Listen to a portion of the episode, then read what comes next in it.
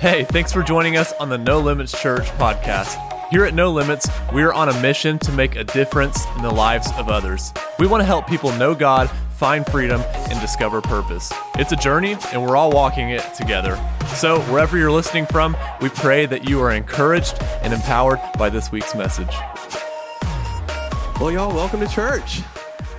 So glad you're here. In case you don't know me, my name's Cade. I'm the lead pastor here alongside my wife Beth. And at No Limits, we're here to help you know God, find freedom, and discover purpose. I want you guys to know something about my little intro that I do every Sunday. I do that because there's always new people in the room and they need to know what we're about. But I also want you to know that the youth always makes fun of me. If they're like, because they're like, if they're pretending to be Cade, these are the things that they're saying. In case you don't know me, my name's Cade. But bottom line is, this is a place to come in, get equipped, so you can go out and make a difference for the kingdom of God. So today I'm continuing our series about the end times. Although many of you have maybe been avoiding this subject, I believe this series is actually going to bring you great comfort. So I'm really glad you're here. And I encourage you to get excited about this series because God promises a special blessing for us Take a look at what I mean in Revelation 1 3. God blesses the one who reads the words of this prophecy to the church. All right, I am blessed. And he blesses those who listen to its message and obey what it says, for the time is near. This means I'm going to be blessed for bringing you this series. You're going to be blessed for listening to the word of God and doing what it says. Who's ready for a great blessing today? Amen. Well, let's talk about the rapture of the church. I got on my boxing gloves to take on one of the most controversial subjects in church. And I'm not afraid at all. I'm actually excited to bring you this message today. But have you noticed that Christians are not the only ones who talk about the end of the world? It's the entire world knows that the end is coming. And to prove my point, I'm going to show you a few of the popular end times movies. And if it's one that you enjoyed, I want you to give it your shout of approval, all right? Here we go. Here's the first one The Day After Tomorrow. Uh, so we're okay on that. Okay. Armageddon. WALL-E. Anthony, I didn't hear you. That's our movie. WALL-E. Independence Day. War of the Worlds. All right, are, are we for the original or the remake? We're mixed reviews out there. But the entire world knows that the end is coming, and it's why politicians can manipulate people with the fear of climate change. Some expect the world to die by famine or pollution or during an alien invasion. Others are expecting nuclear war or biological weapons to take us out. But a Christian who believes the Bible is concerned with none of that. None of it. Why? Because we're anticipating what Paul revealed to us in 1 Thessalonians chapter 4. First, the believers who have died will rise from their graves, and then, together with them, we who are still alive and remain on the earth will be caught up in the clouds to meet the Lord in the air. For the Lord himself will come down from heaven with a commanding shout, with the voice of the archangel, and with the trumpet call of God, and then we will be with the Lord forever. So encourage each other with these words. So, this is what's referred to as the rapture of the church. And I'm here to encourage you today. Jesus is coming back for his church.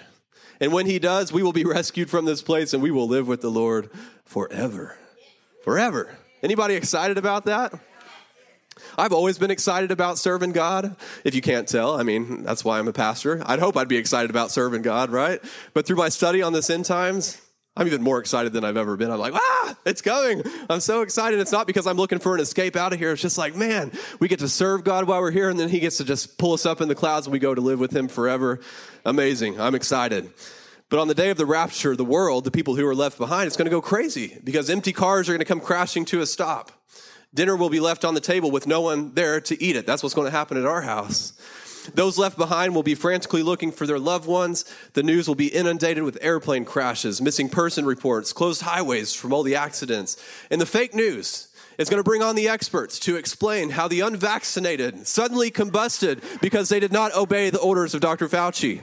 That is what happened here.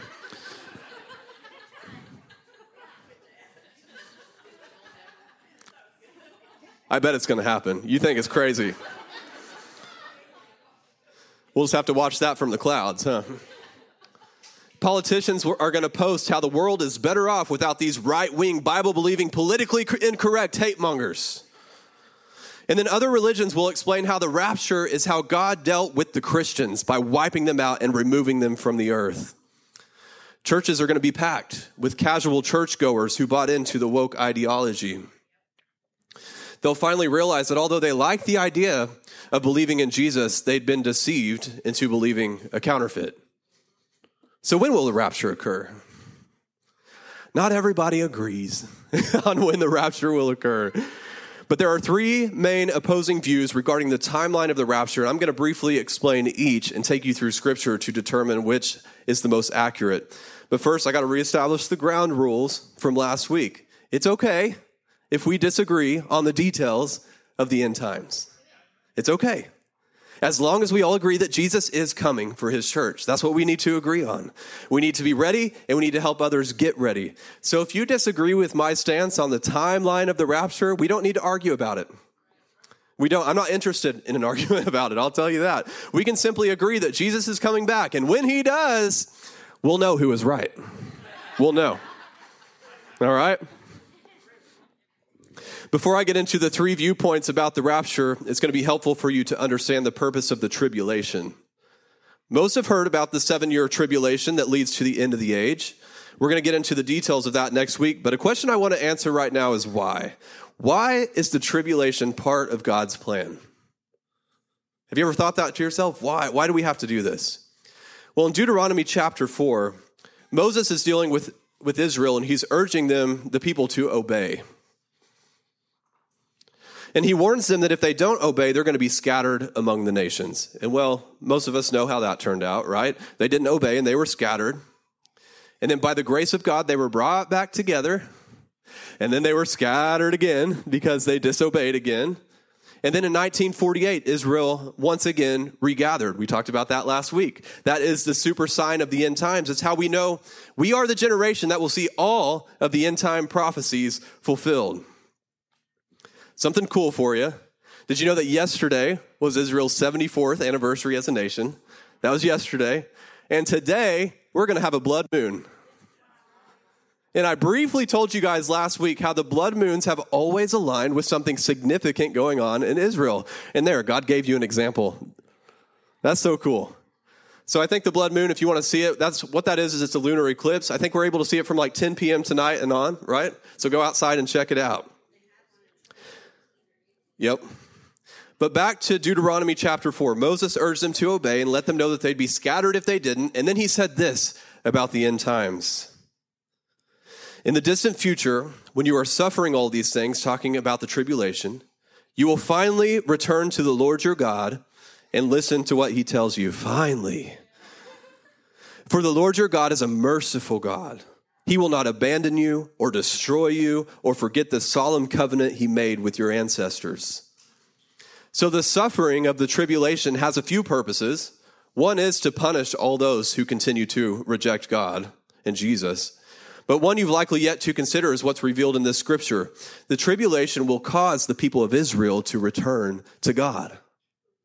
They've been in rebellion for a long time, and God wants them back. And the prophet Jeremiah confirms this in Jeremiah chapter 30. In all history, there has never been such a time of terror, talking about the tribulation. It will be a time of trouble for my people Israel, yet in the end, they will be saved. Praise God. The tribulation is going to be a time of great terror, terror, but in the end, Israel is going to be saved. Why is this so important to God? Why are the people of Israel so important to God? Because he made a covenant with them. He made a covenant with Israel. He promised Abraham land and he promised Abraham descendants. And God does not go back on his promises. A word of warning for you. There's people out there who slander Israel. Even Christians who slander Israel have no part of that. Never slander Israel. Are they on the right track? No. But God's going to bring them back, and we need to be praying for them. So this is a good time to explain that there's three groups of people that scripture refers to. All throughout scripture, there's Jews, there's Gentiles, and there's the church.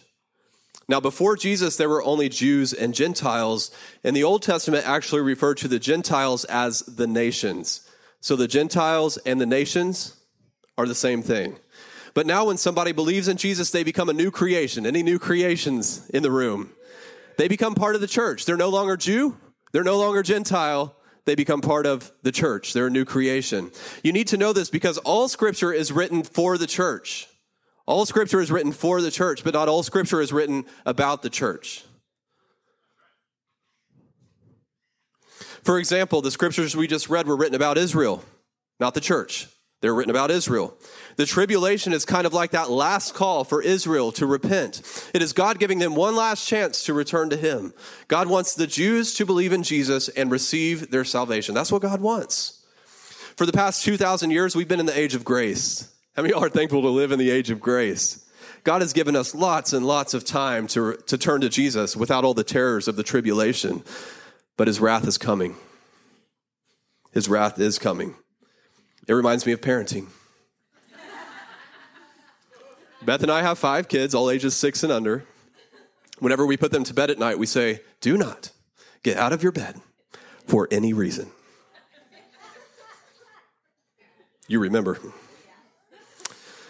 10 minutes later, our three year old comes out explaining how bad she has to potty, even though she just went 10 minutes ago. Five minutes after that, our four year old comes out because she forgot to fill her water cup. And simultaneously, our three year old comes back out because she drank all of her water and needs a refill. And then our one year old is crying in his crib because he threw his blankie, his pacifier, and his cup out of the crib. And now he's ready to go to sleep and he needs it all back. All the parents in the room know exactly what I'm talking about. That's why you're laughing. You extend grace for a while. But then there comes a point where you find out the grace strategy isn't quite working on all of them. So there's got to be some consequences. This is what God's been up to. He's been giving us lots and lots of grace. Lots of grace. But then there comes a point where the wrath of God is going to be poured out on all those who don't believe in Jesus Christ. And his wrath is poured out during the tribulation. And during that tribulation, he's given people seven more years to turn to Jesus Christ. And lots of people will. It's believed that millions of people will turn to Christ during the tribulation. Amazing. I'm getting a bit ahead of myself because we're going to talk about the tribulation next week, but I need you to understand the purpose of the tribulation because it's going to help you understand the rapture. The tribulation is giving people, especially the nation of Israel, one last chance to believe in Jesus and receive their salvation. If you're not going to get it through grace, then maybe you'll get it through this. With that in mind, let's go through the three viewpoints regarding the timing of the rapture. The first one I want to go over is the mid tribulation rapture.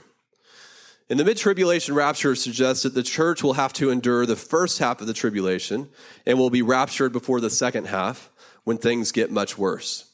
Some with this viewpoint believe that we will be raptured three and a half years into the tribulation, while others believe we'll be raptured five and a half years into the tribulation. There are several scriptures that seem to lean towards a mid tribulation rapture, but the, view, the viewpoint begins to struggle when you take into account the history and the nature of God. You see, scripture tells us that God will begin pouring out his wrath on the earth at the beginning of the tribulation. He's pouring out his wrath all seven years of the tribulation. And then his wrath is going to intensify three and a half years in. But get this not once has God poured out his wrath on the righteous. Genesis 18, Abraham was negotiating with God over the city of Sodom and Gomorrah. Remember that? It's a good story. You should go read it if you haven't. God was done with the evil that was going on there. He said, I'm going to destroy the city. I'm done with it. Abraham said, Wait, wait, wait, wait, wait. What if we can find 50 righteous in the city? Will you destroy the city? Will you destroy the righteous along with the unrighteous? And God replied, I will spare the entire city if you can find 50 righteous. Unfortunately, there were not 50 righteous. So Abraham kept negotiating all the way down to 10. And God said that he would spare the entire city if they could find 10 righteous people in the city. Well, there weren't 10 righteous, there was only one, and his name was Lot. So the Lord had Lot and his family leave the city, and as soon as they were gone, whew, he destroyed the city. I want you to notice that God did not pour out his wrath on the righteous. He waited until the righteous were moved out of harm's way before pouring out his wrath on the evil city. Same thing with Noah and the ark.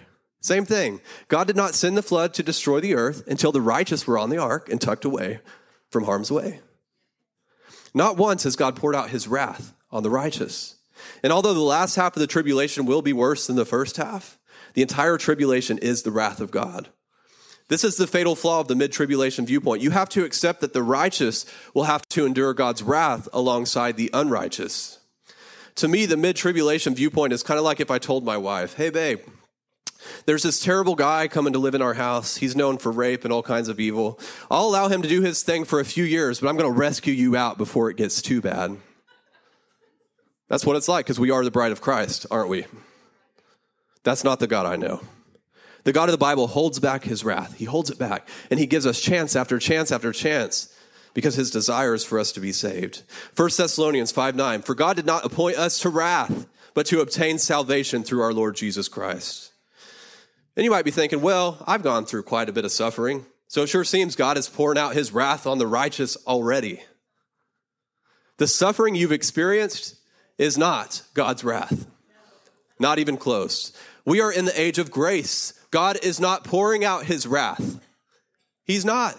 None of the things that you go through is God's punishment. He is not pouring out his wrath. We are in the age of grace. He's holding it back until the tribulation. What you are experiencing today is the same thing that Lot experienced back when he lived in Sodom and Gomorrah. When you're surrounded by people who are consumed with evil, you're going to go through some struggles. You're going to go through some trials because of what's going on around you. The suffering we've experienced leading up to the tribulation will look like child's play compared to what happens during the tribulation.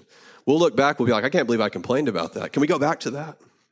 The people who are left behind, they'll be, can we go back to that? That wasn't so bad. A mid tribulation rapture just doesn't line up with the character of God. So I believe the mid tribulation viewpoint falls flat for that reason. So here's the second viewpoint the post tribulation rapture. And the post tribulation viewpoint suggests that we will go through the entire seven year tribulation. At the end, we'll be caught up to meet the Lord in the air and immediately return back to earth for the millennial reign. I'll get into that in part four. But pretty much everything I just explained about the mid tribulation rapture obviously applies to this as well. Not once has God poured out his wrath on the righteous. Some will argue that we're going to be shielded from God's wrath as we go through the tribulation, much like the Israelites were shielded from the plagues of Egypt. The difference is the Israelites were not living among the Egyptians. They were kind of separated into their own area, which enabled God to pour out his wrath on Egypt, but not the Israelites.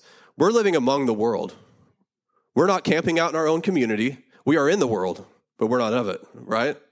And on top of this, Jesus does not refer back to Egypt whenever he's talking about the end times. Not once did he refer back to Egypt, but he refers back to Lot and he refers back to Noah. Take a look in Luke 17. When the Son of Man returns, it'll be like it was in whose day? Noah's day. In those days, the people enjoyed banquets and parties and weddings right up to the time Noah entered his boat and the flood came and destroyed them all. And the world will be like it was in the days of who? Lot's. People went about their daily business, eating and drinking, buying and selling, farming and building, until the morning Lot left Sodom. Then fire and burning sulfur rained down from heaven and destroyed them all. Yes, it will be business as usual right up to the day when the Son of Man is revealed. To me, there's no way this could be talking about the mid tribulation, especially not the end of the tribulation. How could it be business as usual whenever the world economy has exploded, has fallen apart, and a quarter of the population has been wiped out? As I was studying all this, there were times whenever I would be considering a mid tribulation rapture. I'd be like, you know, I get where people get this. You, there's some scriptures to back it up. But the explanation of the end times, this explanation of the end times from Jesus always messed it up. Like I'd be like, okay, let's let's go through this mid tribulation, post tribulation stuff, uh, and then I get to Jesus. He talks about Lot and Noah, and I'm like, crap, it was just blown to smithereens, got messed up. It'll be like the days right up until Noah entered the boat. It'll be like the days leading up to the morning Lot left Sodom and Gomorrah. Business as usual, right up until the day Jesus comes back. And when that day comes, everything changes. Here's how Jesus said it's going to go down. That night, two people will be asleep in one bed, and one will be taken, the other left. Bummer. Two women will be grinding flour together at the mill, one will be taken, and the other left. Just like it was with Lot the tribulation will not commence until the righteous are taken away. Which leads me to the third viewpoint, the pre tribulation rapture. And the pre tribulation viewpoint suggests that the church will not go through any part of the tribulation. As I'm sure you've guessed already, I believe this is the correct viewpoint for many reasons. The tribulation is a horrendous time when the age of grace ends and the wrath of God is poured out. Yet here's what the apostle Paul says about the church in Romans 8 1. So now there is no condemnation, which means judgment. There is no judgment for those who belong to Christ Jesus. Those who have repented of their sins and believed in Jesus have been forgiven and cleansed from all unrighteousness. That's us. There's no judgment for us. Jesus already took care of that. And another reason is the Apostle Paul gives us a clear example, a clear explanation of the pre tribulation rapture in Second Thessalonians. You see, the believers in Thessalonica, they were experiencing great persecution because of their faith in Christ. It was bad. And they were wanting to know if, that, if they were in the tribulation. I mean, it was that bad. Are we in the tribulation right now? I bet they were questioning First Thessalonians, where Paul said that they were not appointed to wrath. It's like, well, this sure seems like God's wrath. Did you lie to us, Paul? So Paul starts off by assuring them they are not in the tribulation. Y'all, you're not in the tribulation. And then he explains that the tribulation cannot begin until the Antichrist is revealed. So, how do we know we're not in the tribulation right now? The Antichrist has not been revealed. And then Paul goes on to explain further. He says, And you know what's holding him back, the Antichrist, for he can be revealed only when his time comes. For this lawlessness is already at work secretly, and it will remain secret until the one who is holding it back steps out of the way. So the Antichrist cannot be revealed until his appointed time. And God is the only one who can decide that time. The Holy Spirit is holding back the Antichrist until God says, Holy Spirit, move out the way. Now's the time. And for God to move the Holy Spirit out of the way, he's going to have to remove his church because the Holy Spirit resides in us. First Corinthians 3:16. Don't you realize that all of you together are the temple of God and the Spirit of God lives in you? When the church is raptured, the earth will once again become void of the Holy Spirit. And without the Holy Spirit in the way, the Antichrist can now be revealed. The rapture will be a glorious day for the church. It'll be glorious as we go to be with the Lord. It's also going to be a glorious day for Satan as his restraint is finally removed and he can do what he wants to do through the Antichrist. God provided Lot with a way of escape before destroying Sodom and Gomorrah. God also planned Noah's escape before destroying the world. These are two accounts Jesus refers to when he teaches about the end times. And I believe this is the strongest place in Scripture that proves that the same is true about the church. God will rescue his church before the tribulation begins. And when that day comes, here's what it's going to be like. We read this earlier. First, the believers who have died will rise from their graves. Hey, that's going to be pretty cool. Then together we will meet them. Then together with them, we who are still alive and remain on the earth will be caught up in the clouds to meet the Lord in the air. Sandy, you're going to be like, oh, hey, Stan, why'd you leave me so early? But let's go. We're going to be with the Lord now. For the Lord himself will come from heaven with a commanding shout, with the voice of the archangel, and with the trumpet call of God. And then we will be with the Lord forever. So encourage each other with these words. What a glorious day that will be. And I love the part where Paul says you need to encourage each other with these words. It's not very encouraging if I tell you you have to endure half of the tribulation. Especially if I tell you you have to endure all of the tribulation. That's not very encouraging. But it is quite encouraging to know that God has planned a way of escape for the church prior to the tribulation. So be encouraged. Jesus is coming for his church, and it's going to be very soon. So, like I explained to you last week, we are at the end of the end times. We are the generation that Jesus spoke about that will see all the signs of the end times fulfilled, all the prophecies fulfilled. The rapture could happen this year and start the tribulation. It could happen this month. It could happen tomorrow. It, it could happen seven years from now. We don't know. We don't know the day or the hour, but we do know the generation. And here we are, 74 years into that generation. Like I showed you in Psalms last week, a generation is 70 to 80 years. We're 74 years in. Y'all, he's coming. He's coming soon, very soon. And I told you this story last week, but I want to tell you again because it's so encouraging. A few months ago on a Sunday morning, I was preaching on miracles and spiritual gifts were moving at the end of service. It was a great service. And when it was over, I walked off the stage and went to see my kids. And when I got to the back of the room, my six year old stunned me with what she said. She said, Hey, dad, I just found out. We're all going to go to heaven together. Like, you and mom aren't going to die before us. We're all going together. And when she said this, I knew she was speaking about something that she had seen in the Spirit. And immediately the Holy Spirit revealed to me that she's talking about the rapture of the church. And this isn't something we talk about at home. You guys are probably thinking, yeah, you're a pastor. You're probably talking about this at the dinner table. No, we don't talk about the rapture until recently, right? Leading up to my preparation for this series, I rarely even thought about the end times. I'm, I just, I'm just like, you know, Jesus will come back when he's ready and I'll go with him. I just wasn't really too concerned about it. But at the point when Leanna said this, the Holy Spirit had already been dropping some hints on me that you're going to be talking about the end times next. That's going to be your next series. And then he spoke through my daughter to confirm it before the series even started. It was, it was an incredible experience for me. So I'll tell you what Jesus told me on the morning of April 9th. I hear from the Lord quite often during my quiet time, precious times, but this is the first time he's ever said this to me. And here's what he said I'm coming soon. Heard it rise up in my spirit. I'm coming soon. And in my thoughts, I pretty much dismissed what he said. I said, Yeah, yeah, I know. The Bible told us 2,000 years ago that you're coming soon. So if it was soon back then, it ought to be real soon now, right? And then he said it again I'm coming soon. Cade, I'm coming soon. And at this point, I began to weep because I realized that he's coming in my lifetime. Just like First Thessalonians explains, I'm going to be one of those who are still alive at his coming. And I will meet Jesus in the air, me and my entire family, just like my daughter explained to me. So I have to ask you are you going to join us?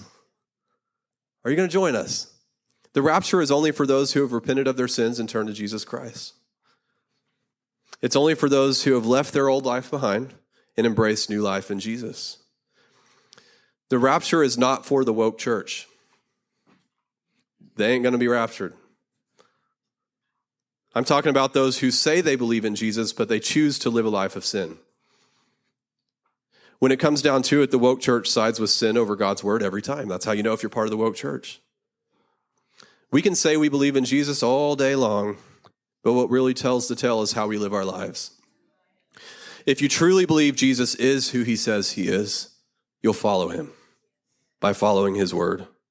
I'm not saying you have to live a perfect life, but what I am saying is that when you believe in Jesus and something is revealed in your life that's contrary to the way of Jesus, you say, I'm leaving my way behind. I'm going after Jesus because his way is better. I believe in Jesus. I believe that he gave me new life. I believe his power resides on the inside of me, and that's what enables me to live life the way that he wants me to live. He doesn't expect me to do it on my own.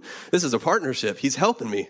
We're doing this together. I believe that he loves me. So when he asks me to do something that I don't particularly like at the time, I do it anyways because I know Jesus has my best interests at heart. He knows what he's doing and he knows what he's talking about. I believe in Jesus, so I follow Jesus. And I want to ask you do you believe in Jesus? Check yourself. Do you believe in Jesus? Do you really believe in Jesus? Because now's the time. He's coming back for his church very soon. And trust me, you want to go with us. You don't want to have to learn through God's wrath to believe in Jesus. You want to learn right now. And it all starts with repentance. You must refuse to live life the way that you want to. You got to refuse that and follow Jesus instead. And once you've made that decision, you open your mouth and you declare, Jesus is Lord. That's what you're saying, right? When you say Jesus is Lord, you're saying, my way doesn't matter anymore because He's my leader, He's my way. So if this applies to you today, if you truly believe in Jesus is who He says He is, I want you to repeat this after me Jesus is my Lord. It's no longer I who live, but Christ lives in me. Since Jesus says I'm forgiven, I'm forgiven. Amen. Since Jesus says I'm free from sin, I'm free from sin. Amen. Praise God. Is there anybody who just gave your life to Jesus for the first time? Raise your hand. We want to celebrate with you. Is there anybody who rededicated your life to Jesus today? Raise your hand so we can celebrate with you. Awesome. If you're watching online, drop it in the comments and let us know that you gave your life to Jesus so we can celebrate with you. Thank you so much for joining us, and a special thanks to those that give in to our ministry. It's because of your generous giving that we're able to lead people to Jesus and make a difference all around the world. If you're ready to give, head to your browser and type nolimits.fyi into the address bar. And if you were encouraged by this podcast, then hit that share button and pass it on so that others can be encouraged as well. Or you can even take a screenshot and share it on your social stories. Thanks again for listening. Now let's go make a difference.